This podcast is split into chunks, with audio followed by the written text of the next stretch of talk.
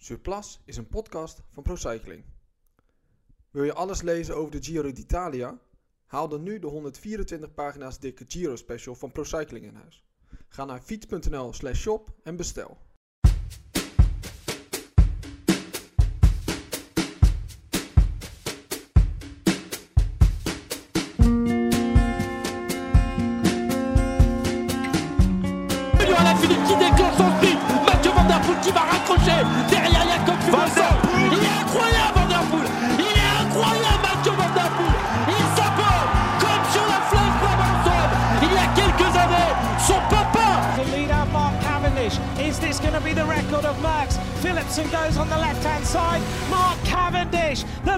Missile, matches Max. 34 wins in the Tour de France. Leuk dat je luistert naar weer een nieuwe podcast van Surplus, een podcast van ProCycling. Ditmaal een aflevering over de Giro d'Italia. Volgens veel wielerliefhebbers de mooiste grote ronde van het jaar. Edwin en Thomas, om maar gelijk eh, de vraag te beantwoorden. Is de Giro ook de mooiste ronde van het jaar? Ik zeg eh, volmondig ja. Jij ook? En, nou, dat zei ik vroeger altijd wel, maar eh, ik vind de Tour nu ook toch ook wel heel erg tof. En wat maakt het nou? Is toch een beetje dat... eh, het, het, het oude, het, het, Tour is wat meer gemaakt voor je gevoel. Wat Ja. meer... Ik ben een beetje verliefd geworden op de, op de Giro door de toegankelijkheid. Ik ben echt een paar keer eh, daar geweest in de buurt. Terwijl, niet, niet eens gepland, maar terwijl die plaats... Want ik heb één keer in de lift gestaan met eh, Armstrong en, eh, en nog wat profs. Ik ben twee meter, zij zijn echt heel veel kleiner. in de lift gestaan. Dat moet je eerst uitleggen, want dat is wel een mooi verhaal. Ja, we zaten in, dat was eh, in, eh, in Oostenrijk. eh Meijerhoven waren ze toen. Huh? En wij zaten daar voor een mountainbike verhaal. En we zaten in een bleken we in hetzelfde hotel te zitten als, als de Giro-deelnemers. Ah. En dus die kwamen ook echt, die waren echt kapot. Maar het grappige, grappig, grappigste vind ik nog eigenlijk dat degene die het meest kapot was, dat was een Amerikaanse fotograaf. Die heeft de hele dag op die motor gezeten in de stof en zo. En die zag eruit. Maar die renners, die zijn, eh, ik wil niet zeggen dat ze het makkelijk hebben, hè. maar eh, als die gefinished zijn, ja, dan zit hun werkdag er in principe op. Maar die fotografen, die moeten dan nog eh, naar een het hotel zien te vinden, Ja, ja. inchecken. En die vrouw die moest eh, wifi regelen, want die moest al die foto's naar die persbureau sturen. Maar die, dat hotel was niet heel erg luxe en die spraken echt nauwelijks Engels. En zei, ja, Amerikaanse, die spreken natuurlijk echt geen woord over de grens. Dus ik heb haar toen geholpen om eh, aan de wifi-code te komen. en, eh, maar die was echt kapot. Was dat toen in die, eh, na de comeback van Armstrong? In die Ja. jaren 2010, 2011? Ja. Astana. Toen reed hij de Giro inderdaad, ja. Maar dat, het leuke van de Giro toen, als je het vergeleek met de Tour, was dat je gewoon, nou ja, dus met die gasten in de lift staan, maar ook gewoon even de bus in kon lopen of Ja. zo. Als, als toeschouwer ook. Dat was allemaal zo makkelijk. Terwijl als je datzelfde ook toen al bij de Tour probeerde, ja, er stonden overal hekken en Ja. eh, beveiligingsmensen en zo. Dus ik ben toen wel een beetje, dat ik dacht, oh ja, eigenlijk is de Giro gewoon veel leuker. Maar nu, denk ik, ja, weet je, de Tour is toch natuurlijk, blijft gewoon het grootste, grootste evenement van, eh, van het jaar. Maar in de lift staan met Armstrong op zich toch wel iets wat je bijblijft, toch? Jawel, ja, zeker. Maar hoe- was de setting? Stond je alleen met, eh, of met een Nee, er waren, ja, er waren er drie. Maar ja, Armstrong was, is natuurlijk zo'n naam dat ik eigenlijk die andere twee ben vergeten. Ja, dat is Wat mij vooral opviel was dat je als je zo dichtbij komt, dat je denkt, oh, wat zijn ze klein en tenger, hè, die Ja. mannetjes. Hij was ook niet heel lang, hè, volgens mij. Nee, nee. Nee, vergeleken met jou sowieso niet. Vergeleken met mij zo. Nee, ja, ik denk dat de, de, de Tour is een beetje... Iedereen, ik vind dat altijd heel vervelend aan de Tour, dat iedereen er altijd over heeft. Als je er Oh, over ja. de- dat vind ik dan weer heel irritant. De Giro vindt iedereen, dat, dat, zijn meer de, de fijnproevers of zo. En dan de Tour, dat is altijd dan... Iedereen heeft ineens een mening, iedereen vraagt om eh, tips voor de Tourpool. En dan denk ik, ja... Ik kijk ook gewoon naar de, naar de Giro of zo, weet je wel? Dat dat dan een beetje... eh, Ja, nou, wat ik vaak als voorbeeld geef is eh, mijn schoonvader. Die eh, wordt gewoon zeg maar wakker de twee dagen voordat de tour begint. En eh, dan, eh, dan gaat hij daar ineens over wielrennen hebben. De, rest van het jaar heeft hij het er niet over. Dus die weet ook eh, meestal helemaal niet wanneer de Giro is of wanneer de Vuelta is.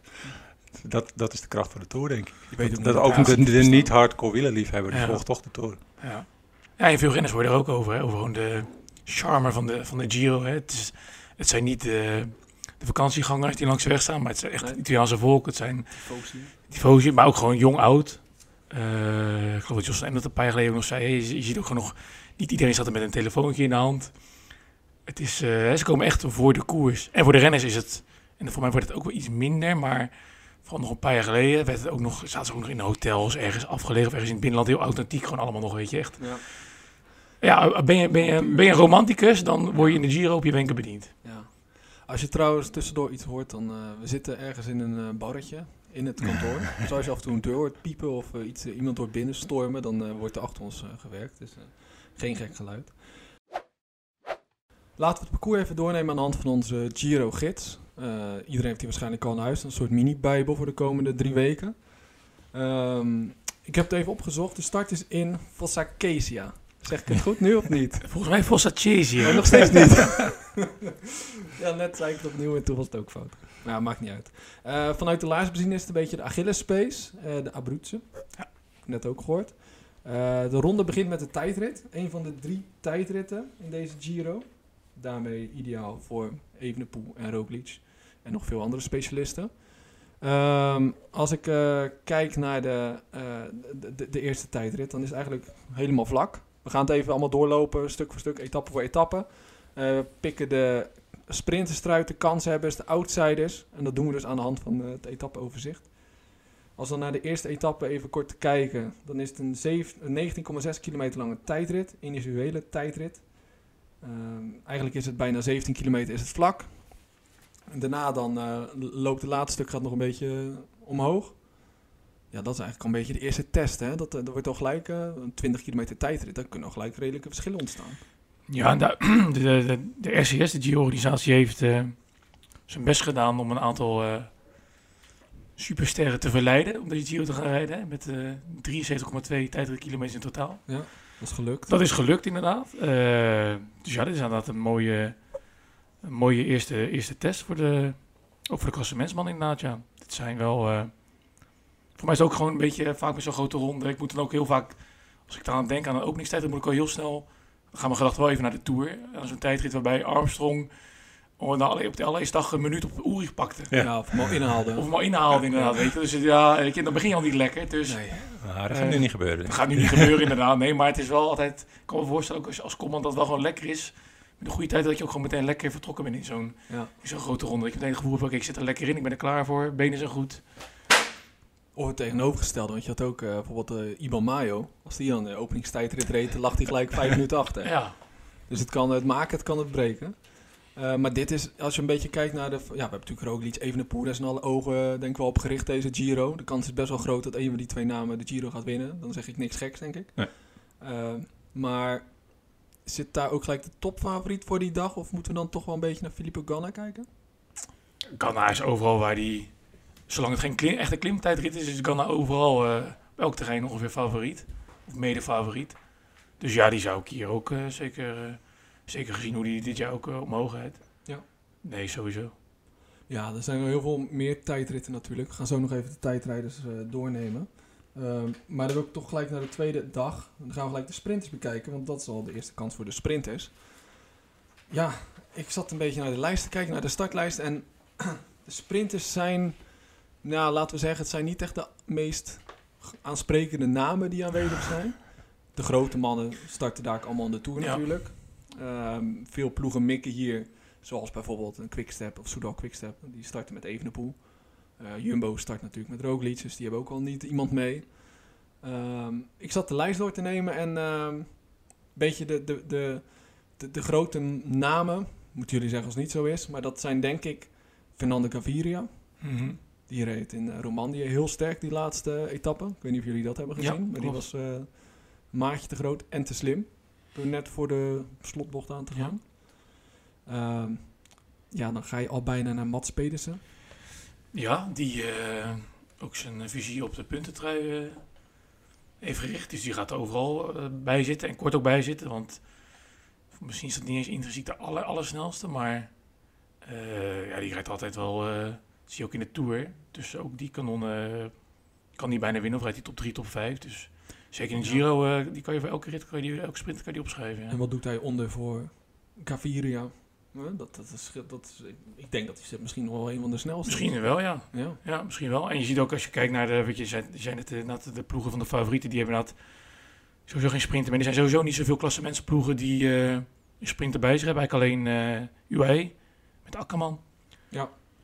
En voor de rest zijn het eh, zijn de, meeste teams die kiezen of voor het klassement.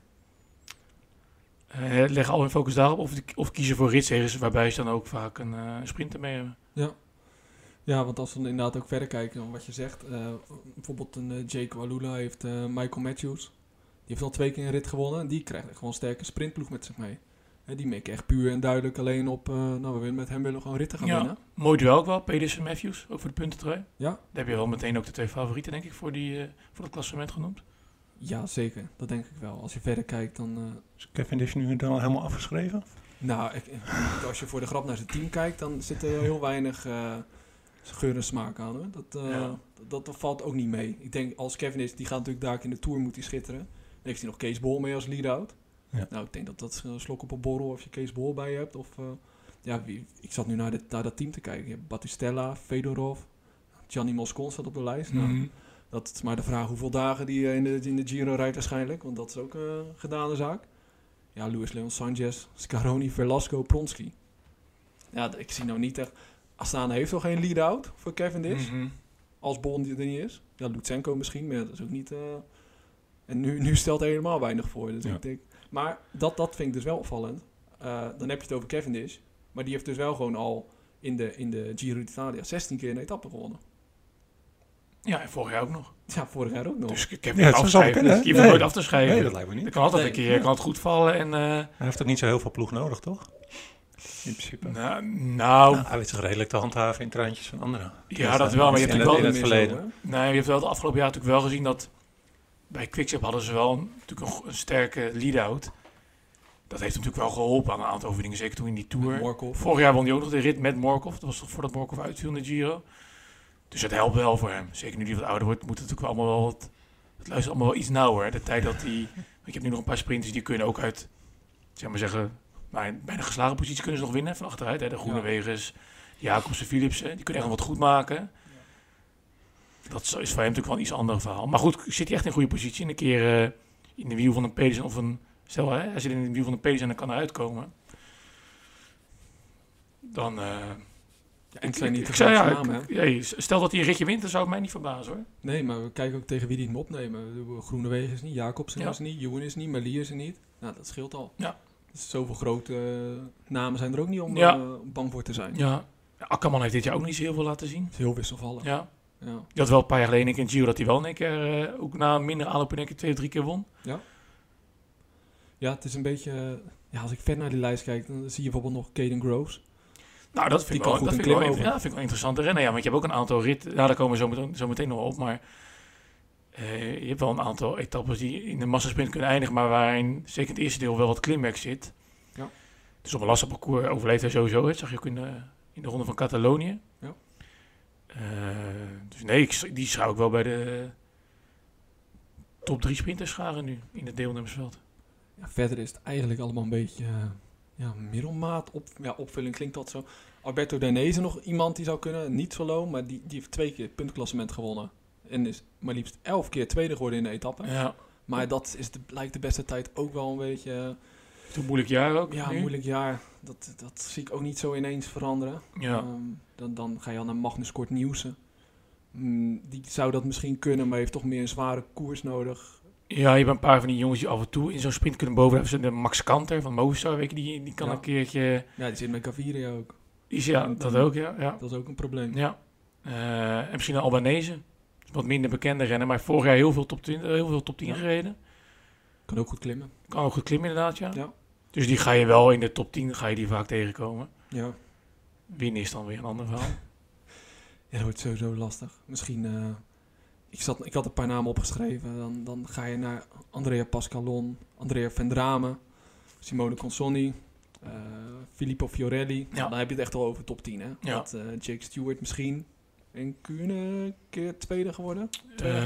Nee, de omloop. Omloop, ja. Ja. Ja, ja. dan heb je het ook alweer over. ja, misschien nog een eh, Bonifacio. Ja, dat, dat is het eigenlijk wel. Het, is, het zijn nog niet echt een eh, Ballerini misschien nog van Quickstep als die voor eigen kant Ja, dat is dat, inderdaad, Dat, ja. dat zou ook spaarzaam zijn Ja. waarschijnlijk. Dus nee, dat zijn een beetje de sprinters. Daar kunnen we niet echt heel veel over...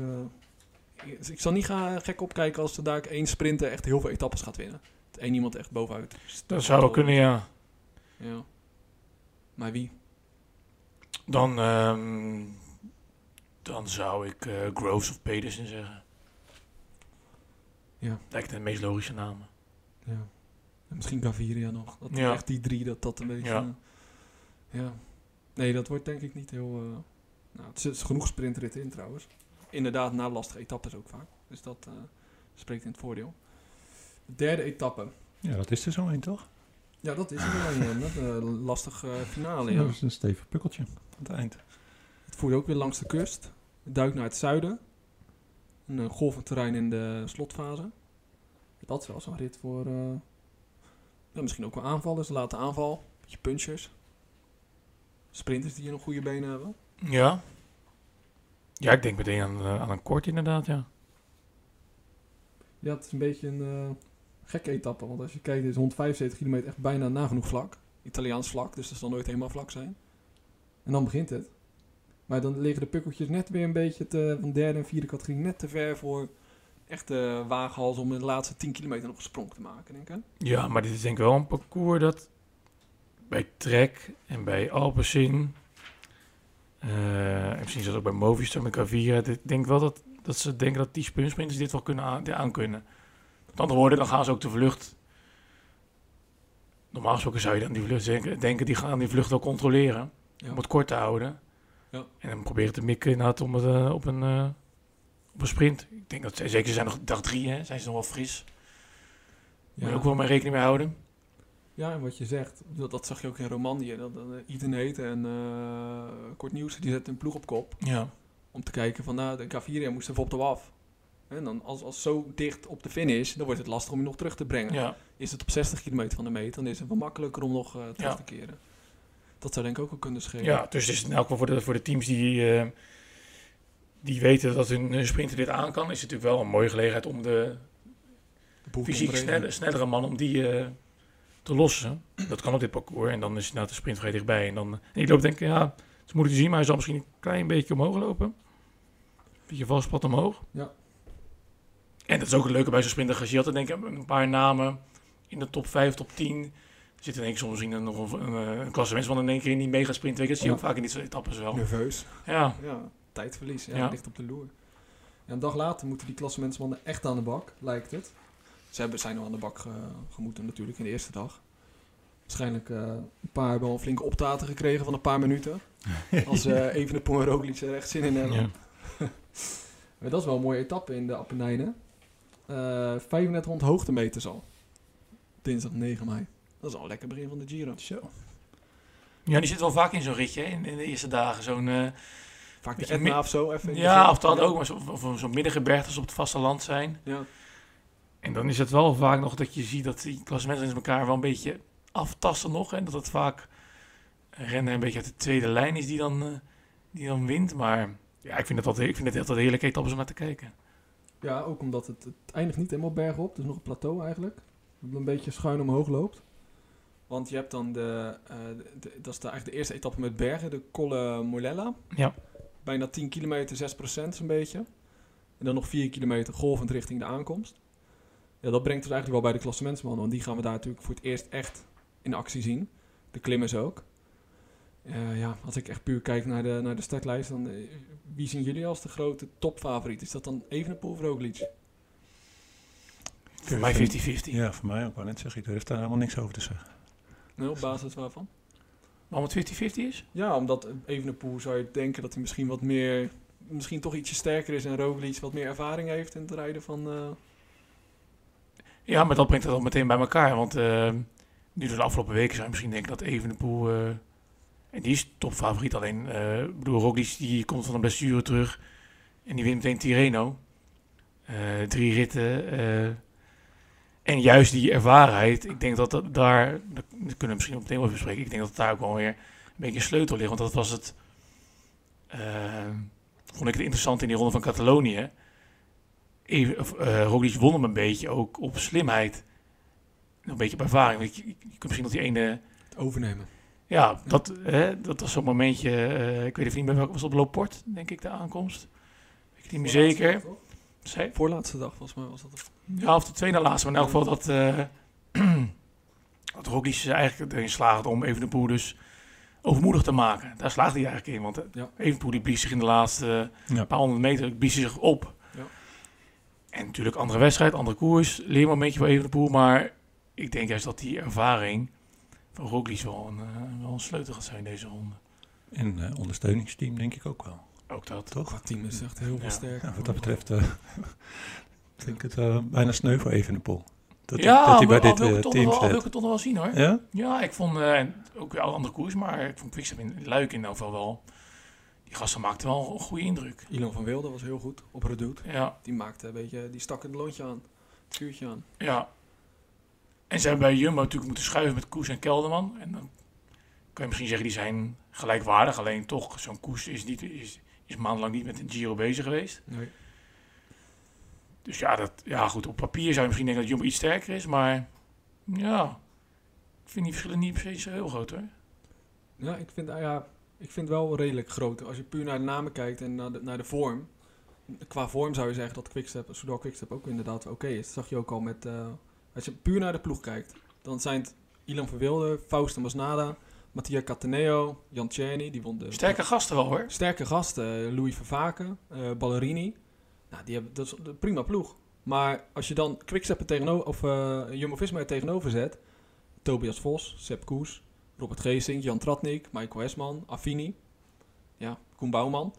Vorig jaar twee ritten Mhm. en bergklassement. Mm. Ik denk puur naar de ploeg kijkend. Maar dan is ook gelijk, dus er is niet echt een tweede man. Dus stel dat er iets gebeurt met een Roglic of met een Evenepoel, dan zie ik niet iemand anders nee, dat gat vullen en echt meedoen om de overwinning. Wat je voorheen misschien nog wel een paar keer had, dat je echt op twee paarden kon wedden. Het is nu echt wel één man naar voren geschoven en ben ik heel benieuwd. Wordt alles of niets eigenlijk, echt op één iemand gefocust. Ja, maar dat komt ook omdat ze verder... ehm, hebben ze niemand die die grote ronde zou kunnen winnen? Nee, maar bijvoorbeeld Kelderman, stel dat hij mee had gedaan. Ja, echt ja oké, maar dat was natuurlijk wel het oorspronkelijke plan ook. Dus dat is Ja. gewoon... Dat is pech. Dat is pech. Ja. Dat is iets wat gewoon kan gebeuren in het wiel. Waar je niet... Ja, ja. Dat is overmacht eigenlijk. Ja. Dat is overmacht, ja. De kans is zelfs vrij groot. Dat? Iets groter. Ja, ja. Ja, maar als je, de, de- winnaar zit toch wel bij een van die twee. Als je ook gewoon naar de, naar Ja, de kijkt, vanuit. dat kan Ja. toch bijna. Die steken zo met kop en schouders bovenuit, zou je bijna verwachten. ja, ik ben ook daarom heel benieuwd wat, eh wat de ploeg als de UAE gaat doen. Met Ja. eh, Almeida, met Vijn, eh Ineos, met Gegenhard en nog een paar anderen. Thomas. Ja, Thomas. Ik ben ontzettend benieuwd naar Thomas. Ja, Ik denk hij zelf ook. Ja. Niet zo, eh, je- je leest heel veel positieve verhalen. Ja, dan, precies, er dat is het, ja. praten, Maar Ja. het is nog niet echt... eh, Nee, ik denk iedere keer als ik dat soort dingen lees van me, hè, waar baseer je dat nou op? Ja, Voor mijn gevoel is dat is zijn carrière gewoon al een poosje over eigenlijk. terwijl die vorig jaar podium heeft gestaan in de prijs, hè? Ja, Ja, derde geworden. ja, ja En hij, ik vind hem zo'n soort onzichtbare Ja, renner maar misschien is dat ook juist wel de kracht ook van die jongen. Ja. Het is wel, kijk, die is wel, eh, die is 35, die heeft alles meegemaakt. Die weet wel heel goed wat hij doet, want dat is ook wel wat grappig wat hij vorig jaar deed in die, in die Tour. Die had wel door, oké, eh, de Pogacar en Vingegaard kunnen gaan demareren. Dat was natuurlijk vooral in die, in die rit naar de Granon, die spektakelrit. Dat hij gewoon heel stoïcijns zijn zijn eigen tempo bleef rijden. Oh ja, ja. Dus dit is Ja. wel, deze, deze gaat wel zijn eigen Giro Ja, die rijden, deze jongen. Die gaat zich niet, die gaat zich, Nee. die gaat zich niet focussen op uh, Evenepoel en de Broglic. Die gaat gewoon zijn eigen klassement rijden. En die kan leunen op een sterke ploeg. Ja, zeker. Met een Gegenhard in vorm. Ja, want daar ben ik wel benieuwd naar. Want begin, in, de, in de winter werd eigenlijk een beetje eh, Thomas en eh Tijmen Arendsman naar voren geschoven. Eigenlijk vooral Thomas, Arendsman, net nieuw, beetje tweede viool. Maar als je nu kijkt naar de afgelopen eh, wedstrijden, nou eigenlijk het hele seizoen al, dan maakt maar één iemand indruk, dat is uh, Gegenhard. Ja, Ik ben wel heel benieuwd hoe ze dat gaan oplossen, want ja, hij, hij beschikt ook veruit de beste vorm. Daar hebben ze ook nog eh, Pavel Sivakov, Mhm. Ganna, Swift, Puccio, De Plus. Nou, dat is eigenlijk ook helemaal geen misselijke... Nee, hele goede ploeg. Maar daar zullen ze, denk, ze- daar zullen ze na tien dagen of na twee weken... En zullen van tevoren heus wel twee man hebben die nog, nog eh, bovenaan in de pick staan. Maar ze zullen gewoon de twee weken kijken van de tien dagen wie staat er best voor. keuze En hoe die gaan we rijden. En dat betekent dat de andere gasten die in principe ook een klassement kunnen rijden, zich moeten schikken. Zo gaat het altijd bij Ineos.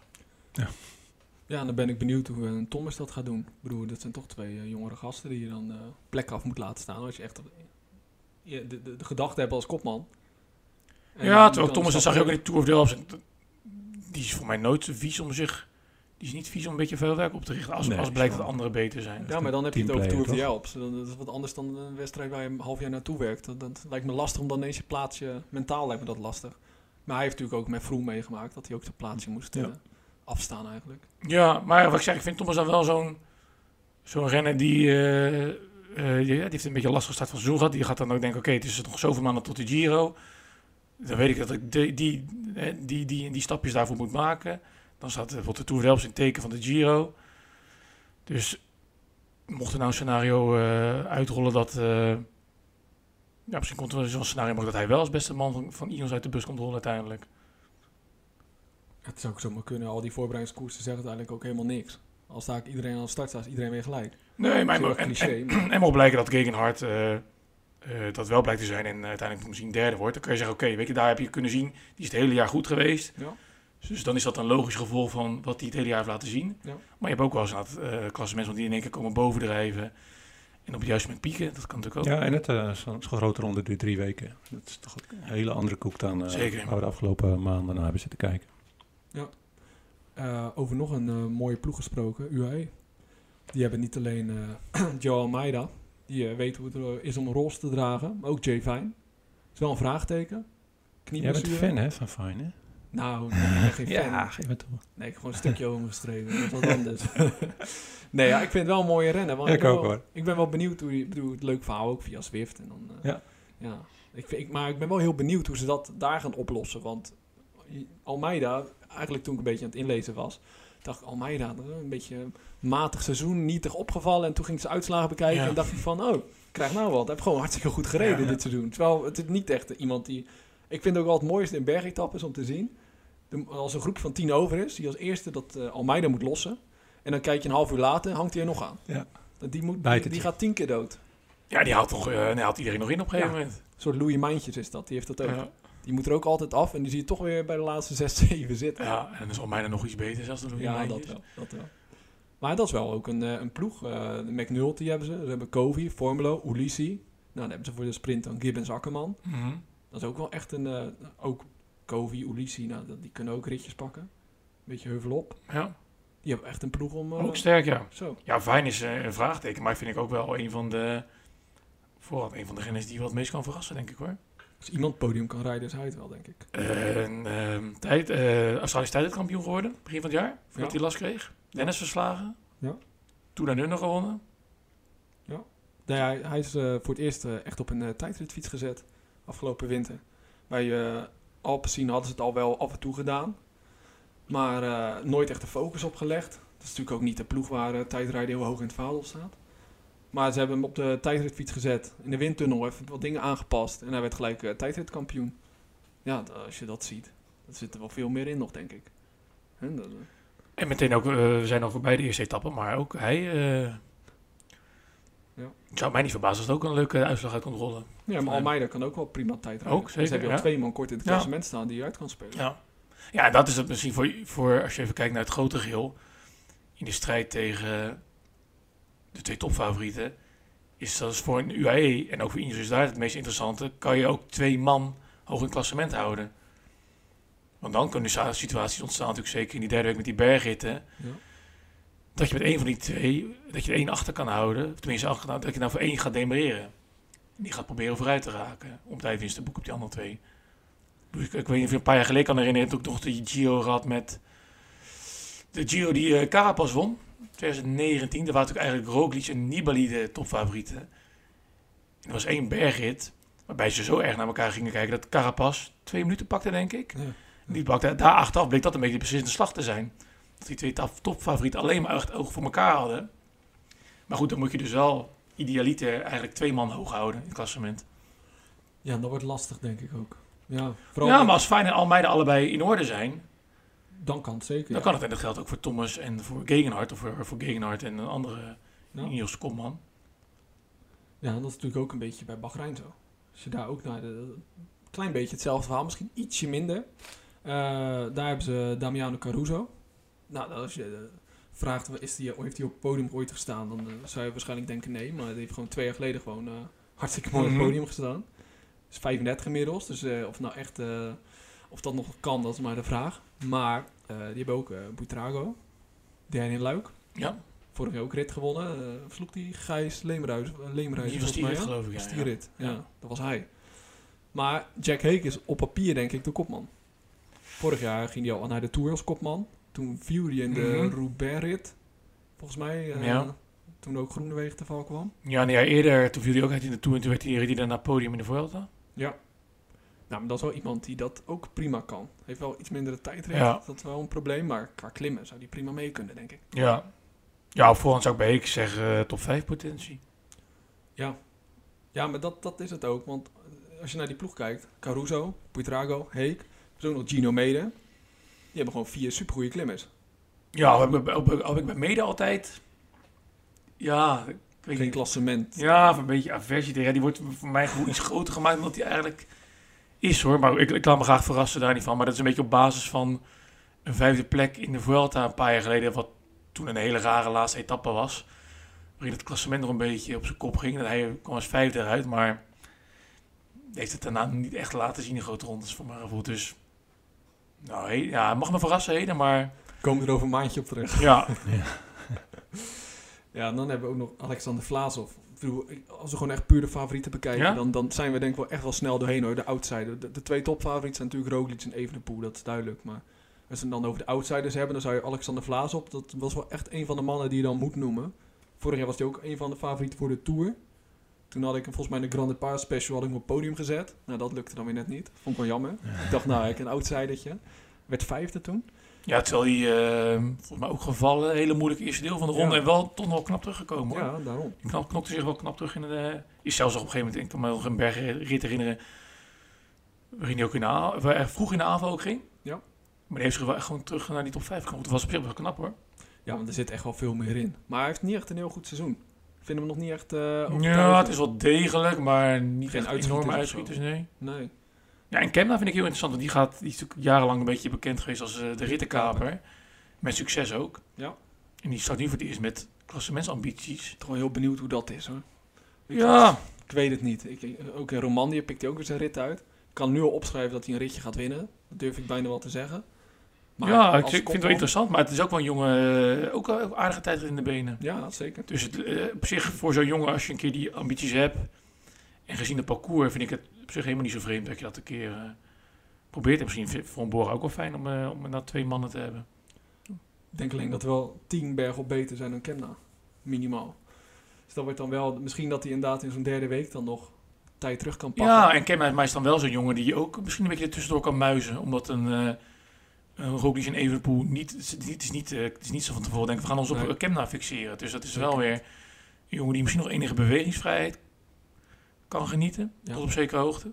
Ja, ze niet gelijk achteraan springen, nee. Nee, dus en kan, kan die zeker in die eerste twee tijdritten, kan hij die, kan, kan, twee goede eerste tijdritten afleveren.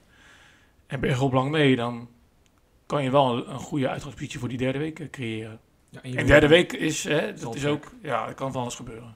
Ja, en je hebt een goede achter de hand voor als Vlaashoff dat niet lukt bij Vlaashoff. Ja. Dat is natuurlijk ook het voordeel. Ja, verder de namen, dan eh vul aan als, het, eh, als, je, als je betere namen hebt. Maar dan kom ik al bij Hugh Carty. Thibaut Pinot, die, eh, van wie ik heb gehoord dat hij van de zwarte lijst is verwijderd en eh, nu weer in de Tourpool wordt opgenomen. Ja, maar, hij is echt, maar dat kan ook. Ik, dat kan alle kanten op met Pinot deze. laatste, laatste jaar, laatste Giro. Houdt van Italië. Heeft het altijd goed gedaan. Ja.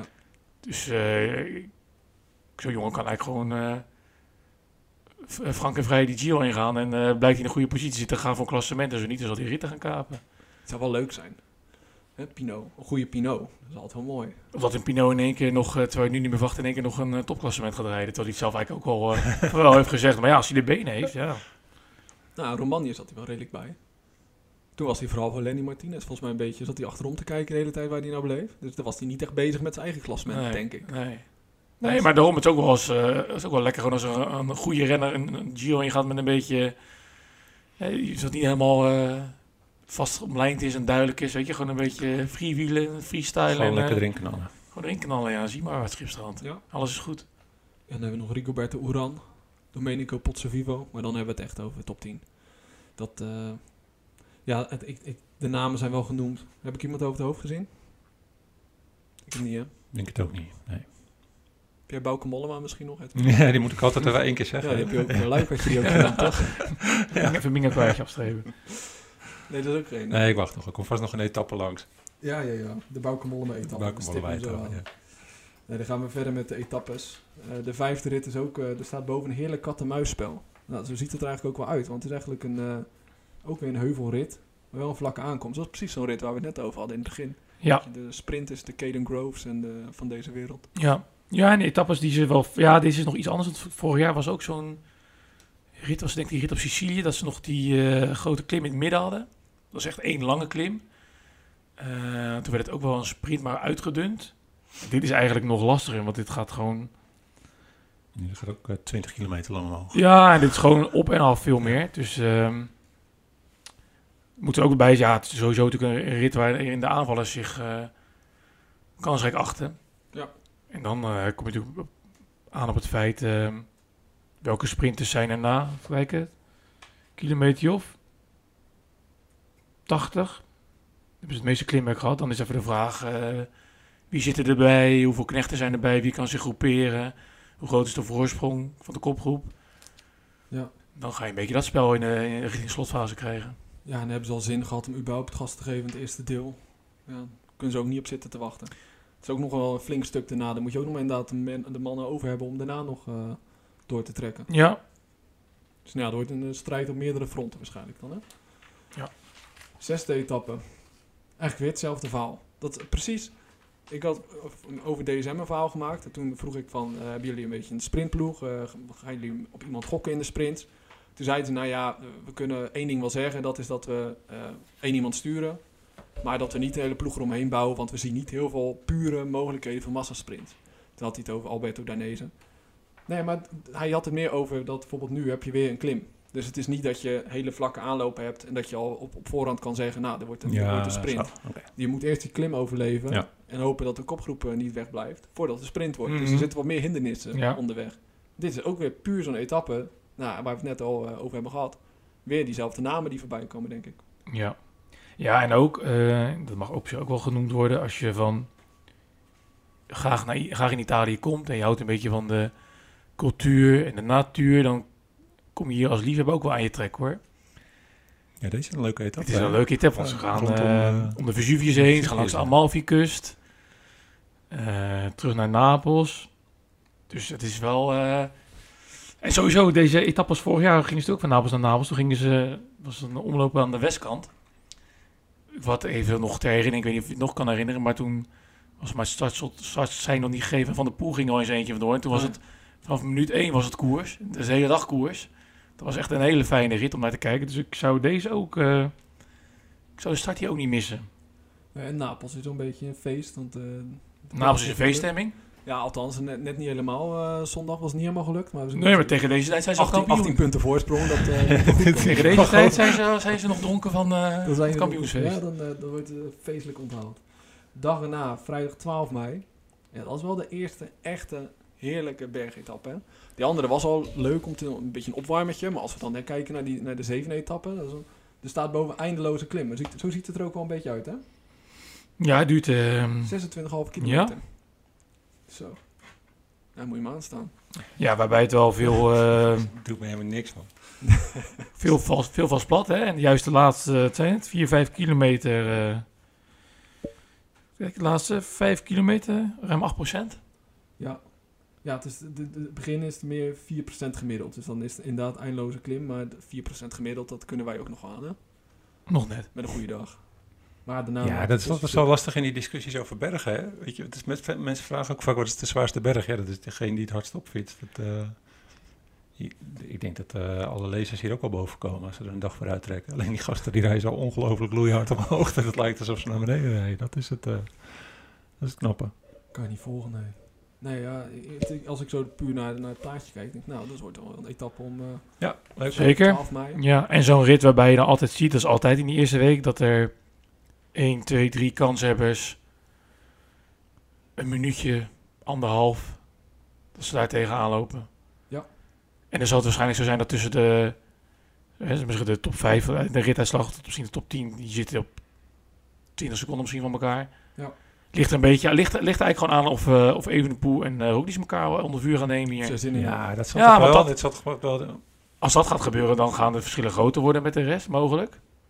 Zo niet, gaan ze een beetje naar elkaar kijken, denken ze dat het zo'n beetje vroeg. Hè? Dat heb je ook wel een beetje, dat, een beetje dat schaken. Ja, maar ik denk dat we dan eerlijk naar elkaar kijken en dat even proberen. Even kijken hoe de vlag Ja, dat is ook, hè. Dat is een beetje testen met Ja. elkaar. eh, Dat, dat, dat leent hij zich heel erg voor. Een stukje van 13 procent. Dan wil Ja. je toch even kijken van... eh, Ja. Is hij al een beetje moe misschien? Kan ik al een paar seconden Ja, een beetje kijken of je kan prikken inderdaad.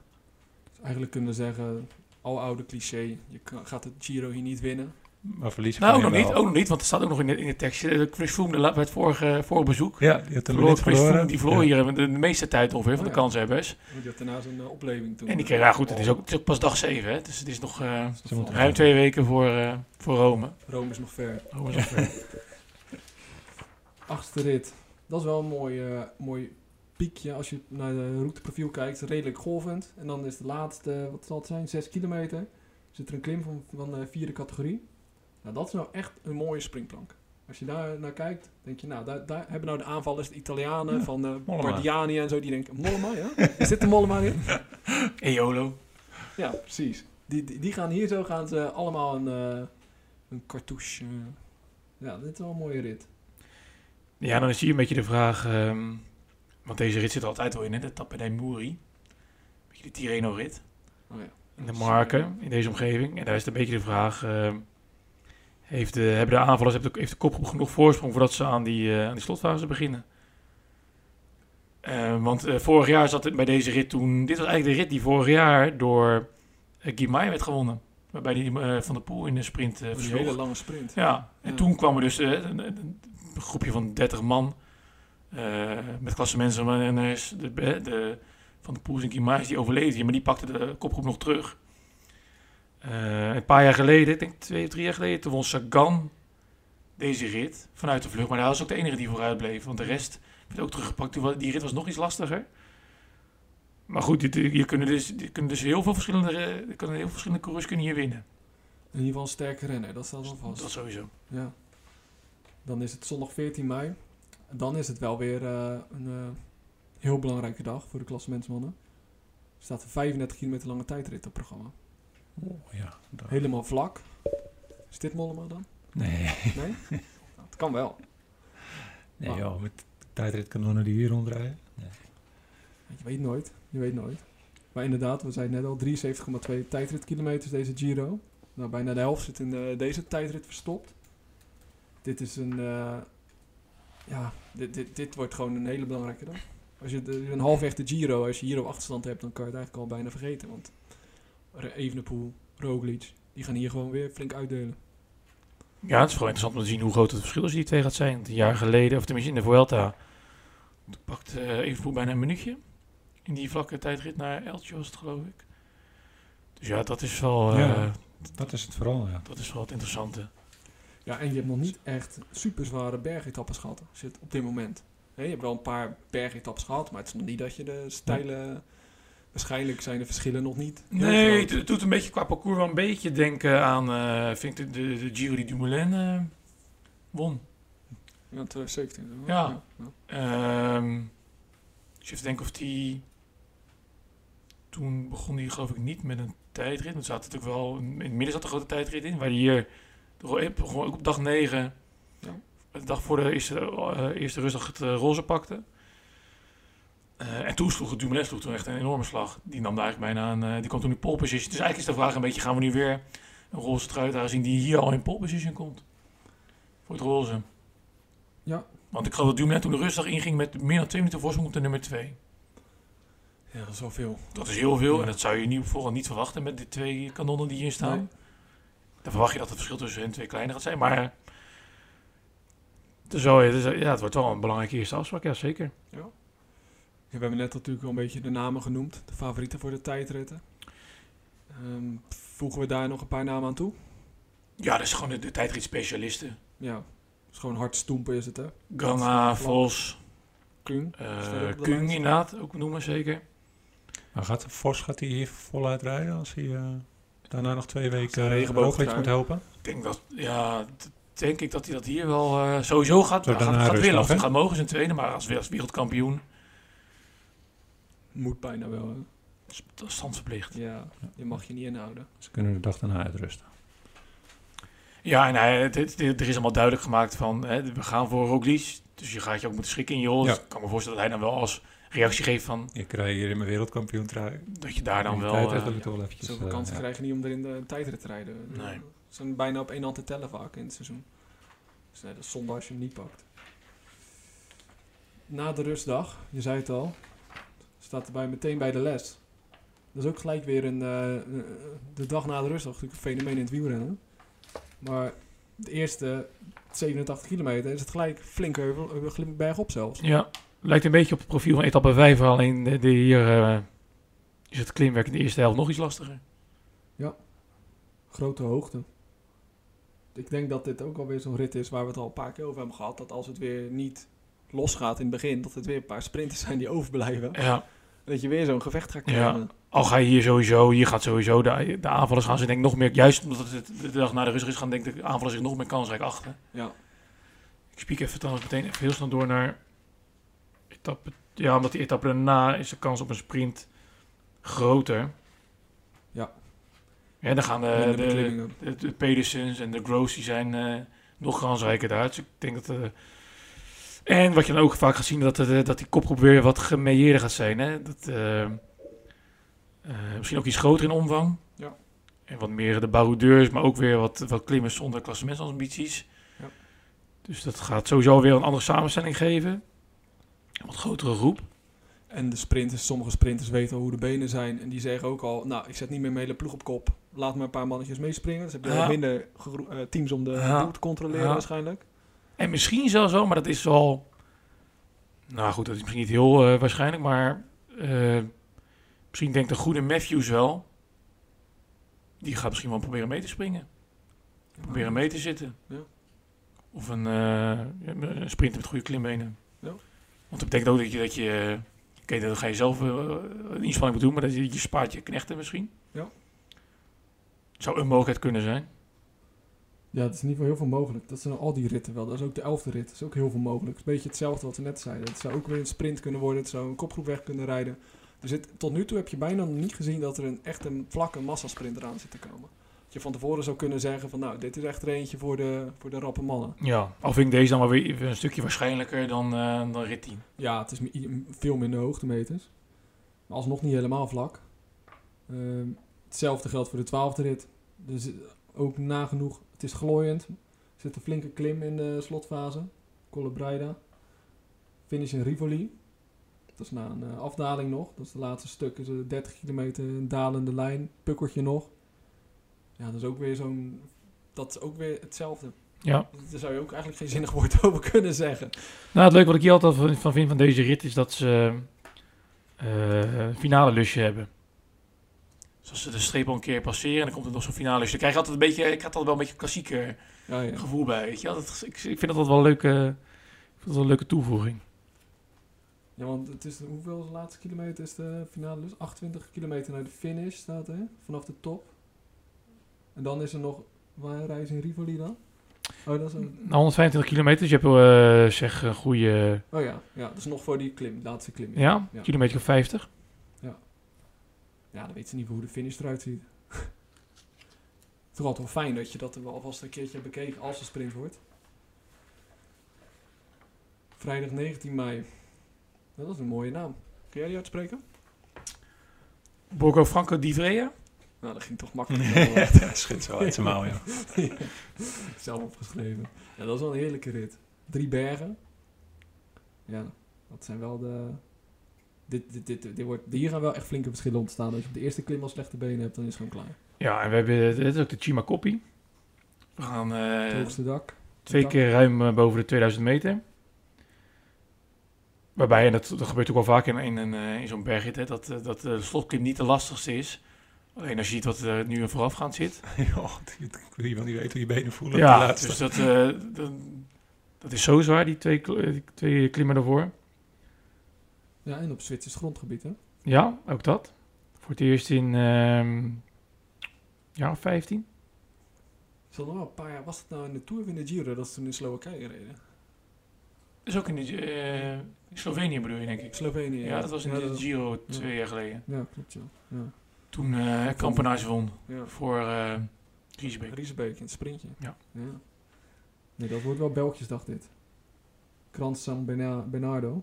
Sint Bernard pas. Dat wordt wel een mooie rit. Als je dan, eh, die, die eerste klim, die, die is al 34 kilometer lang. Ja, en op een vrijdag, dus eh, vroeg weekend eh, pakken. Nou, je moet er zeker vroeg aan beginnen, want die, die, die top wordt al naar 96 kilometer. Ja. Dus Dan- vrijdagochtend werken en dan afsluiten. En zorg dat je voor de tv zit, want dit gaat, eh, dit gaat spektakel worden. En die eerste klim, de Gran San Bernardo, toch maar in het Italiaans te doen, is 34 kilometer, 5,5%. Dan heb je de tweede klim, de Croix de Coeur, 15,4 kilometer, bijna 9%. En de slotklim, 13 kilometer, 7,2%. Ja, dat gaat toch helemaal, eh, dat gaat helemaal nergens over. dat, dat wordt echt, dat wordt vuurwerk. Ja, nee, maar dit is wat je wil zien in een grote ronde. 5100 hoogtemeters. 51 hoogtemeters. Ja. Dat, is, dat zijn er serieus veel. Ja, je kan eigenlijk bijna, ja goed, het, het is altijd een beetje zo'n populaire term om te gebruiken. De koninginrit, dat is vaak meer de, de zeg je dat eerder bij een, bergetap in de laatste week.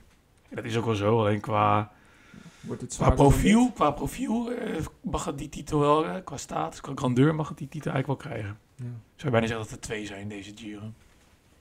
De volgende is dat in ieder geval niet. 14e rit, ook een eh, klimmetje. Maar daarna appt het weer af, wordt weer vlak. Zeg weer hetzelfde, sprinten. Toch is het jammer dat ze dat niet zo kunnen regelen, dat dan die, die bergetap op, ook, op zaterdag is. Hè? En dan Ja, dat iedereen heb je op vrijdag heb je eigenlijk een vrij saaie vlakke etappe. Ja, Voor vrijdag dan eh, nou ja, moet je op je werk maar eh, de livestream aanzetten. mag vast wel. Ah ja. Op ons werk mag dat. nee, ja, dat wel, want zondag is eigenlijk ook wel, is wel ook niet echt een hele spectaculaire rit. Wel, wel vier echt lastige klimmen. Ja, nee, joh, zondag is wel spectaculair, joh. Dat, Ja? Let op, ja, let op. Nee, dit gaat, ja, nee, let op. Dit gaat de rit worden. Ja, denk je? Ja, zeker. Je hoort, je hoort nu al, ik heb nu al renners over deze rit gehoord. Hm. Dit is hetzelfde als wat je vorig jaar had met die rit eh, in Turijn. Ook vrij kort, ook lastig. Toen Bora, en dat was niet, misschien niet eens per se helemaal. Tenminste, die hadden wel voorgenomen om een initiatief te nemen. En toen zag je op zo'n zo'n smal parcours, smalle wegen, eh, dat daar, eh, daar ging gewoon een paar klassementsrenners renners overboord. Valverde die eh, verloor daar zijn klassement.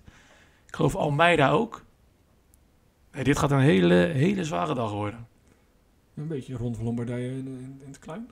Ja, Ja? zeker. Want ze rijden over een heel groot deel van, van het Lombardije parcours wanneer de finish in Bergamo is. Nee, als hier een ploeg echt, eh, en die gaan, er- ik weet bijna zeker dat die er gaan zijn. Die, als hier een ploeg is die de handschoen gaat oppakken, dan gaat dit echt een hele, hele zware dag worden. Dag voor de rustdag. Hij heet Heuvelrit hè, met 3600 Ja, hoogtemeters. ja, we noemen het een heuvel. Dat komt misschien omdat de pieken niet al te hoog Ja. zijn. Nee. En ook het leuke, ik bedoel, ik weet niet of je, mochten er mensen in de buurt zijn en je wil gaan kijken, dan is dit ook de rit, want ze gaan hier, er zijn hier delen in het parcours waar ze drie keer voorbij gaan komen, twee, drie keer. Dus als je ook echt de actie vaak wil Kun je zien, ze steeds wat ouder zien worden. wat zei je? Je kunt ze steeds wat ouder zien worden. Ja, ja, ja, dat ja. Nee, dit wordt echt een heerlijke rit hoor. Kijk, hier, dit is een van de ritten waar ik het meest naar uitkijk. Dan heb je geluk dat het op zondag is. Ah. Komt dan wel goed uit. Dan eh, maandag rustdag. Dinsdag gaan we weer verder. Gelijk ook weer vuurwerk, gelijk ook weer een klim. Dit is ook wel een eh, aardig ritje. hè? Ja, die heb ik eh, zelf ook wel eens opgefietst. Ja? Deze is een fijne klim. Als je, hem- als je hem op je gemak mag doen. Ja, die is toch klim. Zoek je gewoon. 21 kilometer, 6,7. Monte Bondone. Een lekkere loper is dat. Lopen. Ja, dat zeggen ze altijd over een klim die niet eh, boven de 10%. Dat is een lopen. Ja, maar ook dat hij niet heel erg... eh, het wisselt niet heel veel. Je komt daar gewoon... eh kan je echt lekker in een ritme komen. Ik zie al een stuk van 15% tussen zitten. hoor. Ja, dat is heel kort volgens mij. Ja. Vloog gewoon naar boven toe Eentje. waarschijnlijk. Ja, ik had ontzettend goede benen die dag. Ja. Maar die heb ik nog nooit gehad. Ja, en misschien die, eh, wat je wel ziet, hè, de, de klassieke ziekte, dat er altijd wel een, een klassementsbeginner of een kopman is die eh, na een rustdag even wat mindere benen heeft. Ja, dat blijft een apart Dat- dat is- fenomeen. ja, hè? blijft dat sommigen apart er beter van worden en dat Ja. de anderen ook gewoon... eh, dat het hele je lichaam al- in de ruststand gaat. En Ja, dan dat niet zie je altijd in een ritje. Hè? Want de ene renner die, die, die doet, die doet het best aan om niks te doen op een rustdag. De ander moet juist... per se hard, en ook hard ook. Ja, ja. En sommigen moeten wel fietsen, maar rustig. Dat blijft toch inderdaad een heel wonderlijk fenomeen. En waarschijnlijk gaan we ook hier wel een belangrijke dag voor de, degene met bergklassementsambities. Ja, dat gaat, nu, Veel dat, gaat, dat gaat nu ook inderdaad een thema worden inderdaad, ja. Ja, Zeker, want die zijn, eh, die zijn genoeg puntjes te pakken, ja. als je achter staat. eh, Moeten we nog even kijken ook naar renners van wie we daar, die daar kansrijk achten. Want het is wel ook, je één vaak. grote loterij. Ja, maar dat is ook wel vaak, maar je hebt natuurlijk wel vaak, dat wordt pas een doel gedurende de ronde. Hè. Heel vaak is een bergklassement of een, soms een puntentrui voor sommige sprinters ook niet eens Nee. op voorhand een doel, maar dat kan het worden. Ja. Ik zou eerlijk gezegd niet weten wie ik, eh, wie ik echt als favoriet voor zo'n. Zou ik aan zo'n Buitrago moeten denken? Ja, of die, of een, of een Pinodus bijvoorbeeld. Ja, Ja. ja, dat zou kunnen. Ja, nou, dat zou inderdaad... Ik, ik zit, ja, dan, dan ga je echt al naar dat Fortunato of dat soort mannen misschien. Ja, Ja, voor zo'n ploeg is dat gewoon een hoofdprijs. tuurlijk, absoluut. Dat zijn de... Ik vind dat eh, op, op voorhand met de Tour vind ik dat leuk om, eh, om voorspellingen te doen. En dan eh zie je de lijst te bekijken en denk je, nou, die zal wel voor de... Oh, Thomas de Gent dat al tien jaar lang zijn. Nou, Thomas de Gent schrijf ik op voor de bergtrui. Ja. Ja, dan ben je alweer een week verder en dan denk je, oh, die gaat de bergtrui winnen. Ja. Want die heeft er een doel van gemaakt. Ja, Ja. dat zijn dan klimmetjes van vierde categorie. Ja. En dan begint het echte werk en dan uiteindelijk staat toch Pogacar Fingergaard met de bergtrui. ja, maar dat is wat je de laatste jaren hebt. Ja, dat de Tour winnen ook de bergklassement Ja. wint. Ja, eigenlijk, ik vind het toch wel zijn charme hebben als dat gewoon echt naar een... Echt een klim, aanvallende klim. Ja, of iemand die er ook wel een doel van maakt. En dat hoeft niet aan het begin van de ronde te zijn, maar die er wel uiteindelijk voor gaat. Net als bij Bou- Bouwman vorig jaar ook. Dat werd een doel. Ja. En die is in de derde, derde week voor gegaan. En op een gegeven moment ook bewust voor gaan rijden. Dat kon ook natuurlijk, omdat er geen, geen kopbanden meer waren. Dus die situatie moet er ook naar zijn. Maar die zag je op een gegeven moment ook bewust op bepaalde momenten het laten lopen om te sparen. Weet je, volgende dag hè, komt er weer een kans, moet ik weer punten pakken. Ja. Dat vond ik heel mooi om te zien, dat die, dat die jongen op die manier eh, de Magdia Azzurra won. Ja, ik denk dat je inderdaad bij, dat, bij een beetje de outsider ploegen, dat je daar de tweede man misschien een beetje eh, naar voren kan schuiven van de favorieten voor de bergtrui. Maar ik denk dat je echt pas na tien dagen kan zeggen dat, eh, wie hem gaat winnen of wie hem zou kunnen winnen. Ja, of na die, eh, na die rit naar Zwitserland. Misschien wel. Ja, wie er kort staat. Ehm Bonte Mondon hebben we gehad. Gaan we naar de 17e rit.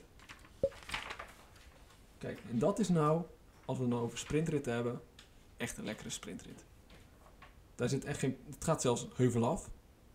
Er wordt gewoon een lange aanloop, Ja. 195 kilometer. Venetië. Dat wordt mooi. Dat wordt gewoon een, lekkere... Dat wordt mooi. nou, ik vind, ik vind sprintrit heerlijk. Oh ja, daarvan ik ook. Misschien wel een beetje wind. Misschien nog een beetje wind. Beetje wind, ja. Ja, al, weet ik niet, al weet ik niet hoe dat in, een beetje in de lagune is dit, hè? Er is wel veel water daar, Ja. dat sowieso. Ik denk niet dat dat een rol gaat spelen. Maar dit is wel een mooie sprint. Het is ook een beetje stilte voor de storm. Dat is ook wel lekker. Ja. Als je zo'n rit ertussen hebt zitten. Ja, en eh, in deze fase van de strijd is het ook allemaal afwachten welke sprinter er nog sprintersbenen over heeft. Hè? En welke er nog in, En eh, die in nog koers in koers zijn ook. zitten, want ja. je hebt natuurlijk ja. ook een paar uh, Kevin Pedersen, die gaan ook allemaal de Tour rijden. Ja, dus die zijn waarschijnlijk... Ja, je gaat er Ja, ook bij niet uit. Pedersen zal misschien zo rijden, die heeft Ja. wel, die is een trui. rijden, dus die zal Ja. sowieso uit willen Ja. rijden. Maar Kevin is, die, die gaat de Giro veel meer in, in, op, in opbouw naar de, de Tour gebruiken. Trainingsstage. Ja. Trainingsstage. Ja. Drie weken. Ja, want de dag naast de tijd voor de, weer een echt zware bergetappe. En dat stopt eigenlijk niet. De belangrijke ritten stapelen zich op. Dit is wel een, eh, de Dolomieten, hè.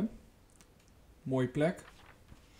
Maar Ja. niet als je geen klimmer bent. Ik zou hier op voorhand ook even kijken, weten dat de dag daarna de echte koninginrit komt. Zou ik dit nog wel, ook gezien het parcours, nog wel een kans voor de, Allemaal. nou, voor de vluchters, ja. Voor de klimmers natuurlijk onder de vluchters, maar Ik denk dat vroege, vroege klim, eh, vrij lang overgangstuk naar de, naar de finale.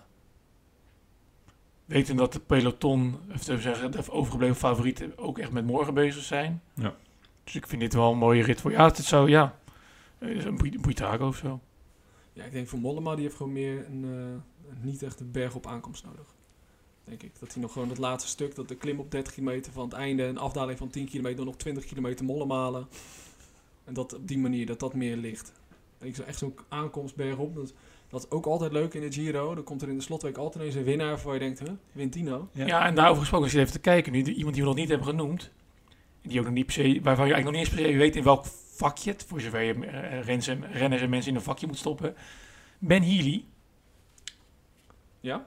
Hè, de revelatie van, het, eh, van, het Waals, eh, van de Waalse klassiekers. Lijkt alles wel aardig te kunnen. Ja. Maar geen idee wat hij op zo'n parcours kan. Misschien is dit wel te veel gevaat, ik weet niet. Misschien zijn er eerdere overgangsritjes met wat minder klimwerk waarin hij beter uit zijn voeten kan. Maar Dat is echt zo'n naam die je ook nog niet voorbij ziet komen, nee. Nee, maar heel leuk, want die jongen is nog een beetje een onbeschreven blad. Ja? En die, daarvan gaan we nu... eh, die is een beetje in de picture gereden, dus die gaan we ook met Ja, interesse niemand- volgen. niemand weet toch Dus hoe heel leuk om te eh, zien hoe zo'n jongen zo'n drie weken verkeert. eh, uit de verf komt. Ja. En hij zit ook niet in een ploeg eh, met, met, met kart Nee, en met perfect. Uran. Ja, Perfect. Dat zijn ook geen uitgesproken Ja. topmannen. Heel benieuwd naar. Zou zomaar kunnen. Dan de 19e etappe, dat is weer nog steeds in Dolomieten. Dat is wel een heel... Eigenlijk ik daar vorig jaar... Dat is een beetje de Dolomietenmarathon dit, zie ik. Parcours. Campolongo. Dat is de klim waar Breuking volgens mij ooit zijn eh, inzinking kende. Hongerklop in de Tour. Of in het Giro bedoel ik. Volgens mij was dat op die klim. Valparola. Giao. Dus van 10 kilometer 10% Het is wel een prachtig gebied. Cortina d'Ampezzo, dat is volgens mij het eh, wintersportgebied. Ja. eh, waar de Ja. winterspelen over volgend jaar, 2024, worden gehouden. Volgens mij alle ski-onderdelen zijn Ja, volgens dat mij... klopt. Het is wel daar inderdaad. Cortina d'Ampezzo. Ja, het is een prachtig gebied om te fietsen. En het zijn niet al te super zware klimmetjes. Niet dat het 20 kilometer lang echt eh 15, 15 procent stuk. Het, is allemaal, het loopt allemaal wel, maar de opeenstapeling van percentages, dat wordt wel echt heel slopend. Ja, en drie van de vijf klimmen boven de Ja, 2000. Met ook de, ja, het uitsmijten de Trecime, die Lavaredo. ja. Klim met een hoopje Giro-historie. dat is wel een heel mooi parcours. hoor. Grote kampioenen gewonnen. Nee, dit is... eh, Oké, morgen valt de beslissing, maar hier is wel de... Ja, een soort uh, wordt hier weggemaakt. Voor. Hier staat wel boven Koningin de Rit. Maar dit is ook een koninginrit. Absoluut. Dit is, dit is er de... twee. Dit is, ja, je hebt er twee, maar dit, als je er één moet noemen, is dit is de, de bergrit van de Giro. Ja. Ja, ik zou... eh, ik, ik, nee, ik zou dit echt eh, als parcours... Het is prachtig om te rijden. Prachtig gebied. Die toppen, sneeuw de toppen. Het is echt prachtig Ja. om, om daar ooit een keer te fietsen. Ja, en laten we hopen, ook vooral, en dat zie je wel vaak in de Giro, en zeker bij deze hoogte, te hopen dat er niet te veel sneeuw ligt. Nee. Want dat is ook wel afgelopen Ja. jaar was gebeurd, hè, dat de Ja. rit, eh dat erin Ja, gekort zijn moeten worden, of dat Ja. er eh, twee van de drie klimmen uitgehaald moesten worden. Eh, twee jaar geleden geloof ik toen bij Nal won. Ja, zal je net zien dat dat inderdaad... Dat was mij met finish in Cortina d'Ampezzo. Toen werd, zat alleen de Passo Giaudo nog in. Ja, klopt ja. En toen ging de Ja. rest moest ook uitgehaald worden. Het Dus kan dat- verschrikkelijk. Dat Ja. ze nu klagen over droogte en dat je zo snel Ja. die, eh, Ja. die rit weer niet Ja, en om meteen even een klein beetje... want Ik zag toevallig gisteren of eergisteren op Twitter een foto voorbij komen op de Monte Luzari, waar de klimtijdrit gehouden wordt. Daar ligt nu nog sneeuw. Oei. Of nee, sorry, dat is niet helemaal waar. Nee, dat is niet waar. Ik zeg het verkeerd. Dat is op Campo Impratorum. Op dag 7. Daar ligt nog sneeuw. Sorry. Zo over tien En die is dagen. over twee weken al, ja. Dat is Ja. nu over tien dagen. Daar ligt nog sneeuw. Nee, sorry, ik vergis me even. Ja, kan heel snel gaan, hè? Dus eh, zelfs daar, eh, daar waren ze met sneeuwschuivers bezig om, eh, om de weg eh, sneeuwvrij te In maken. geval die Zolen wereldbeker veldrijdenachtig. eh. Ja, Ja. dus laten we vooral hopen dat, eh, dat er gewoon zoveel mogelijk door kan gaan. Of hopen, alles gewoon. Het is wel de laatste kans voor de klimmers. Want de voorlaatste dag, dan is het natuurlijk weer... Ja, dan is ook voor de klimmers, maar dat is een tijdrit. Een tijdrit. Dat is iets anders. Goed, dat- Er komen toch wat andere renners bovendrijven. Maar dat is een eh, klimtijdrit. Althans, 11 kilometer vlak. Fietswissel. Neem ik toch aan. Dat lijkt mij wel, ja. Lijkt me wel heel slim. En dan nog eh 7 kilometer klimmen. 7 kilometer 12 procent. Zal Ja. er moeten gaan eh, staan. Ja, waarvan de eerste 4,5, 15 procent. Ja, en ik zie nog maximale stijgingspercentage van 22 procent. Ja. Twee keer. Ja, nee, dit is echt een eh, monster dit. Monte Luzari. Ja, Monster Luzari. Monster Luzari. Ja, een bizarre tijdrit. is Ja. dat.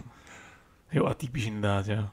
Ja, en dus wel een mooie vraag. Ik zie het ook staan. De eerste klimtijdrit in de Giro sinds 2016. En Edwin mag even niet lezen. Maar die gaat nu wel lezen. maar het- wie, wie won toen? Ja, ja. Ja, dat is een goede vraag. Dat is nou echt een hele goede vraag. Ja, wie werd de tweede? Als je weet, het is nummer twee mag je wel zeggen. Oh ja. ja. Kruiswijk tweede. Ja. Nee, die eerste had ik echt niet geweten. Staat ook tamelijk onbekend bij. Ja. Tamelijk Is de- onbekend. ja. Hij reed voor Rusvelo. Gazprom Ja. Rusvelo. Ja. Nou, dat weet je al een beetje. Zonder veel te zeggen. ja. Weten de mensen een beetje welke hoek ze moeten Ja, drinken? welke hoek ze moeten Misschien dat we dan ergens een belletje gaan drinken. Ja. Voor Lieverhof. Ja, dat is ook een bizar verhaal. Nooit meer wat van gehoord daarna. Nee, nee, echt nooit meer wat van gehoord. Ja, maar serieus, deze tijdrit, dat gaat echt... eh, dit, dit kan, ik kan nog min- minuten verschil Ja, nee, dus er kan hier Ja, heel veel gebeuren. Ja, ja. Misschien een eh Pogacar en eh Roglic verhaal. Het zou zomaar kunnen hoor. Ja. Inzinking, eh, 12%, 7 kilometer. Ja. Dan kan je zoveel verliezen. ja. Normaal, ja. Dus het kan inderdaad zomaar zijn dat, je een, eh, dat het podium of de top 5, dat die nog even lekker eh, door elkaar uh, Ja, deze lijkt me ook zo ongelooflijk moeilijk om te pacen. Hoe, hoe pak je dit aan, man? Zo'n tijdrit. Ja, geen idee. Ja, ik denk toch eh eerste deel een beetje inhouden op reserve. Ja, dat zou moeten. Maar dan moet je toch de grote, grote molen laten draaien. En dan moet je ineens Mhm. omschakelen. Naar Ja, 12%. vooral dat inderdaad, hè? Het is gewoon niet, het is niet even erin komen. En dan Op een andere fiets. Ja. Op een andere fiets. Het is Ja. gelijk eh, een verzuurde benen aan een klim beginnen. Ja. Dat is echt wel knap. Het is eigenlijk een tijdrit die eigenlijk, het is eh, eh, eigenlijk in twee delen. Je hebt een proloog. Je hebt een, eh, ja. En dan gaan we weer die, eh, die situatie krijgen dat de ene heel, mak- heel handig is in het fietsen wisselen. Ja, en dat de je andere altijd maar heel klungel is. Maar ik denk Ja, dat wel leuk. Daar kan je beter gewoon eh, heel veel de tijd voor nemen. Want op- je kan zoveel verliezen door, door ook gestrest eh, de- de- te gaan wisselen. Je kan beter gewoon de tijd nemen, Ja, je rustig gaat, in, ja, overstappen. ja, je gaat nergens de- in een tijdrit neem je nergens de tijd voor, toch? Je zal Nee, verlies maar- op een seconde en dan heb jij de tijd genomen om van fiets te wisselen. kan je veel meer verliezen, denk ik, op zo'n klim. Het is niet dat het een lopende klim is van 5 kilometer nog, waar je Nee, maar ja. het tempo hoog ligt. Ik je vooral Nee, ik denk niet dat ze ergens de tijd voor nemen. Nee, dat denk ik. Maar dit wordt wel een eh, feestje voor de kijker. Een feestje voor de kijker. Ja. Door het zondag denk ik niet, hè? En dichtbij Slovenië trouwens ook nog even benoemen. Oh. Dus we gaan een hoop eh Sloveense fans voor Roglic zien. Het Die zou wel gaat daar zijn. omhoog. eh, en het zou helemaal mooi zijn, ook gezien de geschiedenis. Eh, met eh, La Planche in de gedachte. Dat, stel, stel hij wint, dat hem daar. Dat hij hier de Giro weet te winnen. Dat zou natuurlijk wel voor het verhaal, zou het voor hem, voor zijn persoonlijke verhaal, zou dat wel bijzonder zijn. Het is hem ook gegund. Zoveel tegenslag en pech. Het zou toch mooi zijn als het hem lukt. Absoluut. Maar ik ben toch wel een beetje bang voor Evenepoel dat hij er wel eh, ietsje bovenuit gaat steken. Ja, ja, ik wil het nog wel zien. Maar meer ook omdat je, het wordt ook een beetje, een beetje die gretige jonge honden bij Quickstep tegen de ervaring, Ja. de slimmigheid. Ja, maar Bij is ook Jumbo. wel uh, langzaamaan aan het klaarstomen. Die ploeg volgens mij van de acht renners hebben er drie of vier hebben ook de Vuelta met Evenepoel gereden. Nee, klopt inderdaad. Dus je hebt wel wat ervaring daarmee. Alleen, eh, het is al drie weken. Hè? En eh, als je ook een beetje naar het parcours kijkt, dan gaan natuurlijk momenten komen. Kunnen er komen dat, eh dat eh bijvoorbeeld een Evenpoel vroeg het roze pakt. Ja. Ja, wat ga je daarmee doen? Ik bedoel, eh, ik weet niet of het verstandig is om tegen een, tegen een Jumbo of dit Jumbo... om dan ook nog het gehele gewicht van de koers al vroeg op je te gaan nemen. Dus er zijn, ja, er zijn zoveel factoren die meespelen. Ja. Dus ik, vooral inderdaad, weet je, die, die, die ambitie, die gretigheid bij, die, bij Quickstep tegen dat, tegen dat slimme denken en dat sluwe. En vooral Roglic heeft dat heel erg, hè. Dat zag je ook in Catalonië al een beetje. Dat gaat, dat gaat, ik, ik denk dat dat een hele belangrijke factor gaat, eh, gaat zijn, deze Giro. Het wordt in ieder geval leuk. Dat kunnen we wel zeker zeggen. Er is niemand die er echt bovenuit steekt. Het wordt sowieso wordt het wel spektakel. En laten we ook vooral hopen dat ze allebei gewoon vrij moment nog bij spannend van, is, hè? Dat, dat ze we een allemaal duel, nog in dat koers de zijn. ja. laatste week dit het duel. Zeker. Eigenlijk duel wat, waar je vorig jaar in de Vuelta behoopt in de laatste week. Ja.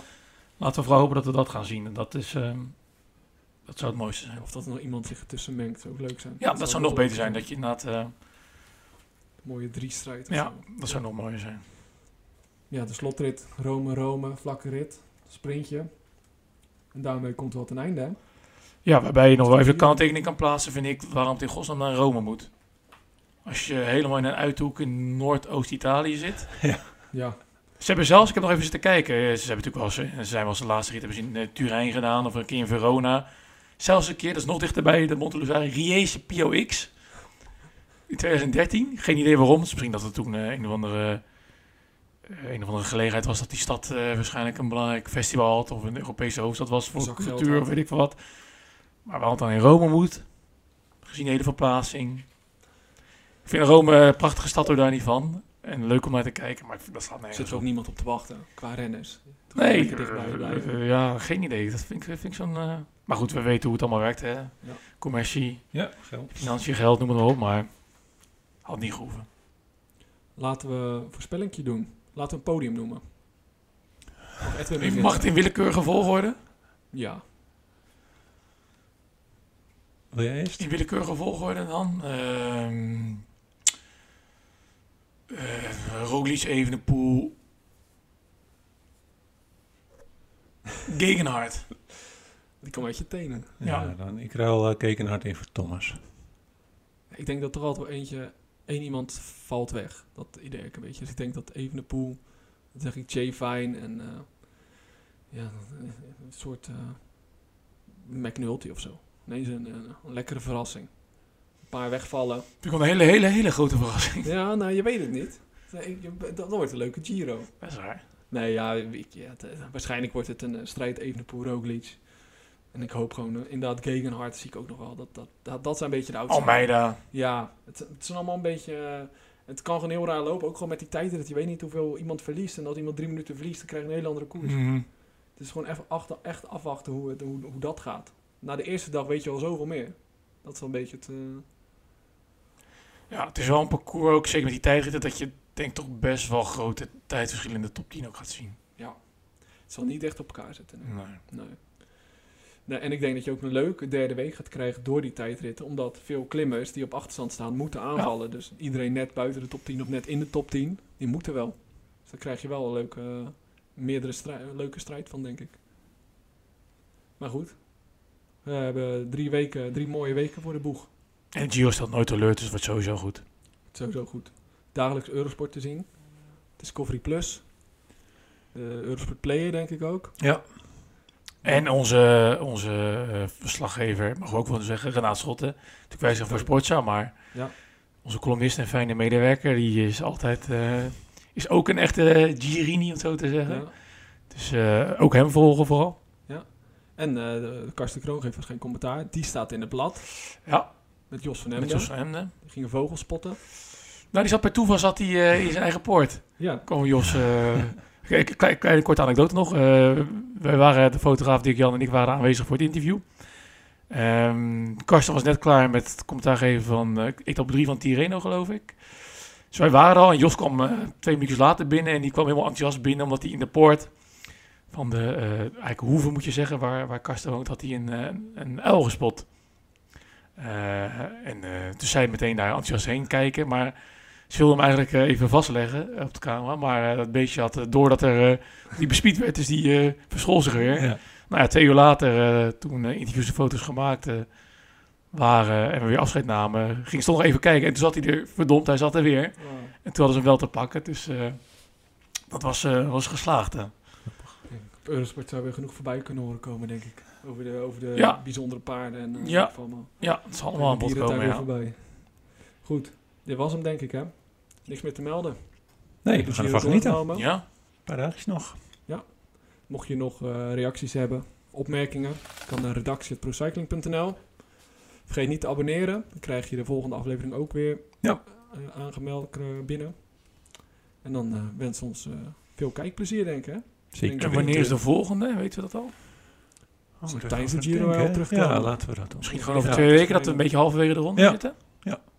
Eens kijken of we het een beetje goed voorspeld hebben. Ja, dan zitten we over twee, weken, over twee weken zitten we op de eerste rustdag. Ja. Na Ja. negen dagen. Dat is Ja. wel een mooi eh, mooi. tussenmoment. Kunnen we even kijken wie er goed zit in een goede buurt. wie er als een uitgevallen.